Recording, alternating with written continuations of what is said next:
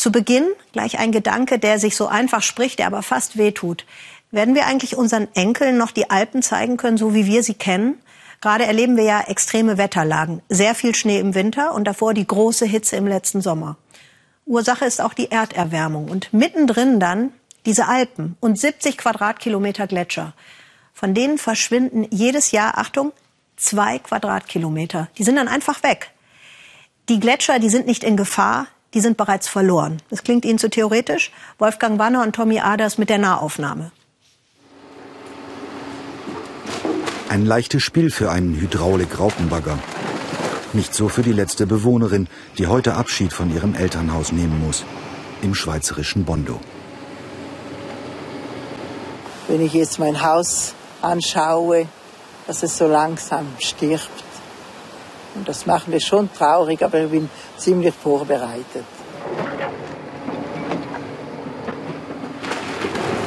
Es ist ein gewaltiger Bergsturz, der ihr Haus unbewohnbar macht. Im Sommer 2017 stürzen am Piz Cengalo drei Millionen Kubikmeter Felsen in die Tiefe. Dann hörte ich plötzlich so einen großen Lärm. Und dann schaute ich zum Berg hinauf und sah die großen Feld, Felsstücke fallen und es sah aus wie eine Lava. Also ganz langsam, also ohne Geräusch. Es war Eis und Wasser und Erde die Überwachungskamera einer Schreinerei. Acht Wanderer sterben, ein Teil von Bondo wird zerstört. Der Bergsturz auch eine Folge des Klimawandels.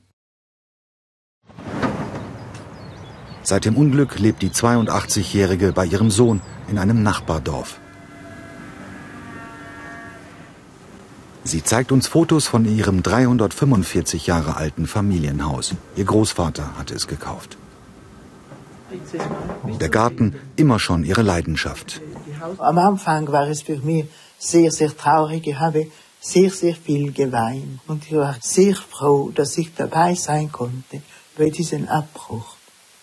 Es ist wie bei den Menschen. Man lässt die Menschen nicht alleine sterben. Und ich wollte auch mein Haus nicht allein sterben lassen. Die Gefahr für die 200 Einwohner von Bondo ist noch nicht vorbei.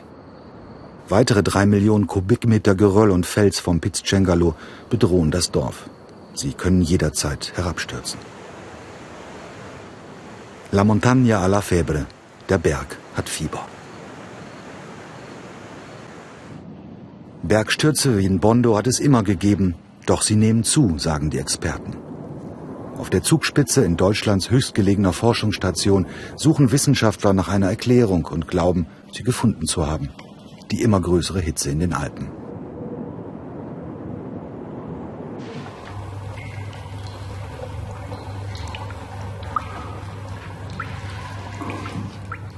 Michael Krautblatter von der TU München hat vor zehn Jahren einen Stollen ins ehemals ewige Eis gegraben. Wissenschaft auf allen Vieren. Ungezählte elektrische Sensoren durchleuchten die Zugspitze. Die hohen Temperaturen wie im Rekordsommer 2018 lassen nicht nur die Gletscher schmelzen, sondern auch die Berghänge tauen, die noch vor kurzem durchgängig gefroren waren durch den sogenannten Permafrost.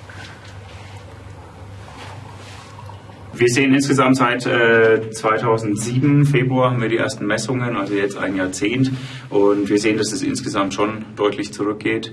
Ähm, einzelne kalte Winter können das noch ein bisschen aufhalten, aber wir sehen eigentlich schon über jedes Jahr, dass es weiter schwindet. Das Eis stabilisiert natürlich auch Schuttmassen und es stabilisiert auch Felsen. Und in diesen kritischen Bereichen, wo es auftaucht, muss man eben sehr genau hingucken, dass es dort nicht auch zu Instabilitäten kommt.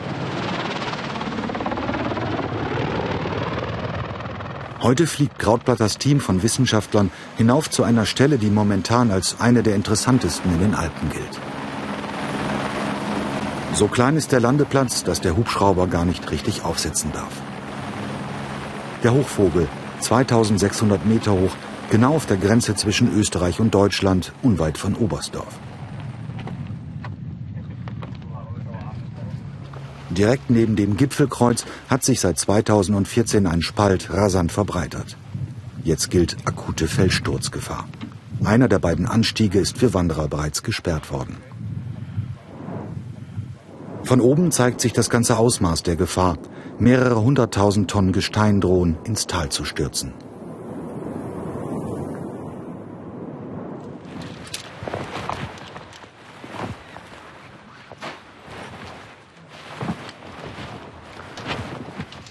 Die Wissenschaftler haben beide Felsteile mit hochsensiblen Messgeräten verbunden und können auf den Millimeter genau ablesen, wie schnell der Spalt sich verbreitert.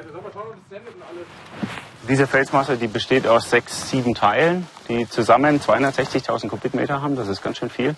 Ähm, und ähm, es bewegt sich, seit wir es messen, seit 2014, hat sich 30 Zentimeter bewegt und zurzeit einige Millimeter im Monat. Die Deformationen sind so stark und sind, äh, ändern sich so kurzfristig, dass es sein kann, dass es auch nicht mehr lange dauert. Also es kann auch sein, dass dies, dieses Jahr, nächstes Jahr runterfliegt. Das können wir nicht ausschließen. Die Berge kommen ins Rutschen, wenn der Permafrost sie nicht mehr zusammenhält.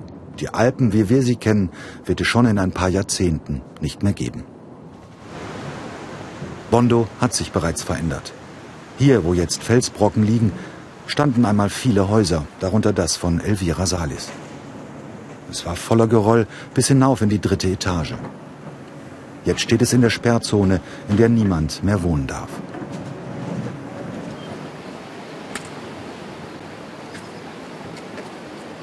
Wenn es ihr Haus schon nicht mehr gibt, denkt sich die ehemalige Lehrerin, dann will sie wenigstens weiterhin Zwiebeln, Erbsen und Bohnen pflanzen und ihre geliebten Rosen und Sonnenblumen säen.